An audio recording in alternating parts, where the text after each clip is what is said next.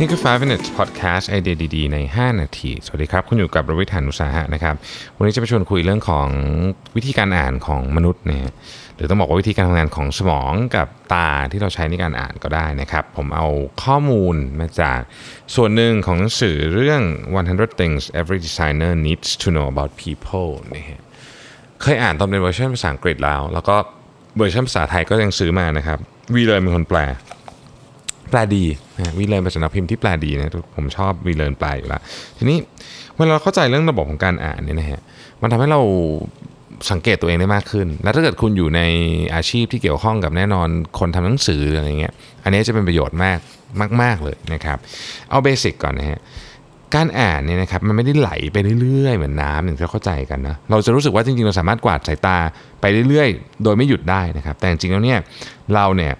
กวาดสายตาไปอย่างรวดเร็วจากจุดหนึ่งไปจุดหนึ่งแล้วก็หยุดนิ่งเป็นเวลาสั้นๆนะฮะไอการกวาดตาเนี่ยมันจะประมาณสัก 7-9 ตัวอักษรต่อการกวาดหนึ่งครั้ง เราจะหยุดนะฮะประมาณ 250มิลลิเซคัน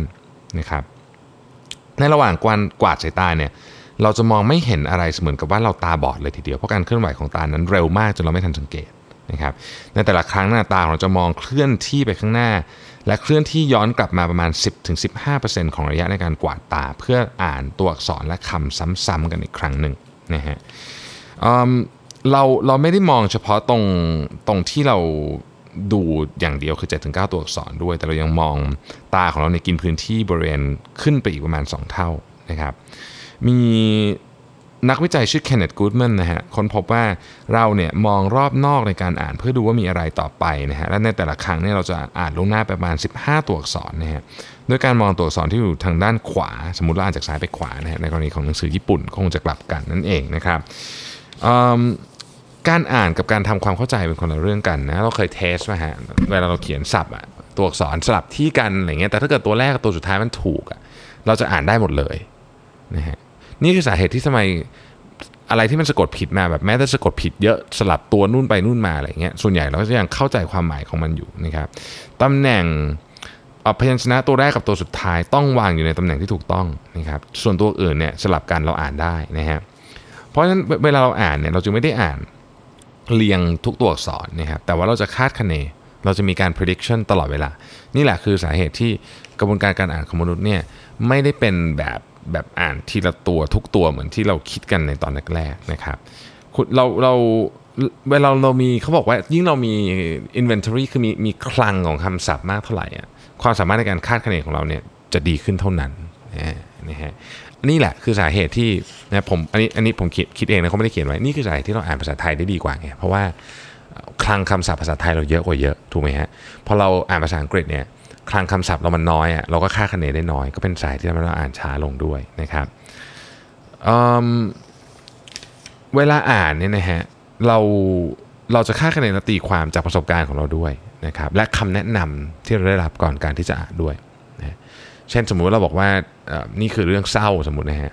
เราก็จะเหมือนเราก็จะเตรียมโทนมาไปอย่างนั้นนะครับขณะเดียวกันเนี่ยเราเรายังมีการคล้ายๆกับเหมือนเล่าเรื่องกลับมาให้ตัวเองด้วย เวลาอ่านอะไรนะครับ narrate กลับมานะฮะ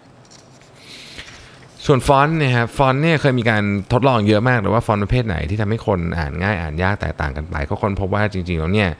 ฟอนต์แบบมีเชิง หรือฟอนต์แบบไม่มีเชิงคือฟอนต์ที่มีความซับซ้อนกับความไม่ซับซ้อนเนี่ยจริงๆ อ่านยากง่ายไม่ได้ต่างอะไรกันเยอะนะครับ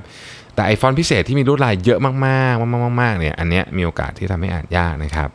แล้วก็ถ้าเรามีปัญหาในการอ่านฟอนต์เราจะรู้สึกว่าตัวเนื้อหาเข้าใจยากไปด้วย นั่นหมายความว่าการเลือกฟอนต์เนี่ยสำคัญมาก เวลาเลือกฟอนต์เนี่ยนะครับขนาดของฟอนต์มาจากไหนเนี่ยขนาดของฟอนต์เนี่ยถ้าเราพูดถึงภาษาอังกฤษเนี่ยนะฮะมันคือตัวพิมพ์เล็กตัว x ความสูงของ x ดังนั้นเวลาเราบอกว่าฟอนต์ 14 ของแต่ละตระกูลของภาษาเนี่ยมันจึงมีขนาดที่แตกต่างกันมาก เพราะว่าบางตัวเนี่ยฟอนต์ตัว x อะมันใหญ่มันหนา font size 14 มันก็เลยหนาไปด้วยนะครับ อย่าง Tahoma 5อย่าง Verdana อะไรพวกนี้มันหนา ฟอนต์ตัว X มันสูง เพราะฉะนั้นพวกนี้มันจะอ่านง่ายไปด้วย ดังนั้นเวลาเราเลือกฟอนต์นี่นะครับ ถ้าเราต้องการอ่านให้คนอ่านสบายตาเนี่ย ก็ควรเลือกฟอนต์ที่มีตัวพิมพ์ตัว X ตัวพิมพ์เล็กมีขนาดสูง จะทำให้ข้อความดูใหญ่ขึ้นนะครับ สุดท้ายเนี่ยทำไมการอ่านบนจอคอมพิวเตอร์สำหรับคนทั่วไปถึงอ่านยากกว่ากระดาษขอเน้นจอคอมพิวเตอร์นะครับ ไม่ใช่พวกตระกูล Kindle นะ คืออย่างนี้ จอคอมพิวเตอร์เนี่ยครับภาพมันจะไม่หยุดนิ่งมันมีการโหลดตลอดเวลานะและมีการและมีแสงสว่างปล่อยออกมาจากหน้าจอนะฮะแต่เวลาเราอ่านจากกระดาษภาพมันอยู่นิ่งมันไม่มีการโหลดกระดาษโหลดไม่ได้ใช่ไหมครับกระดาษก็เลยไม่ปล่อยแสงสว่างออกมาสะท้อนเข้าตานะฮะ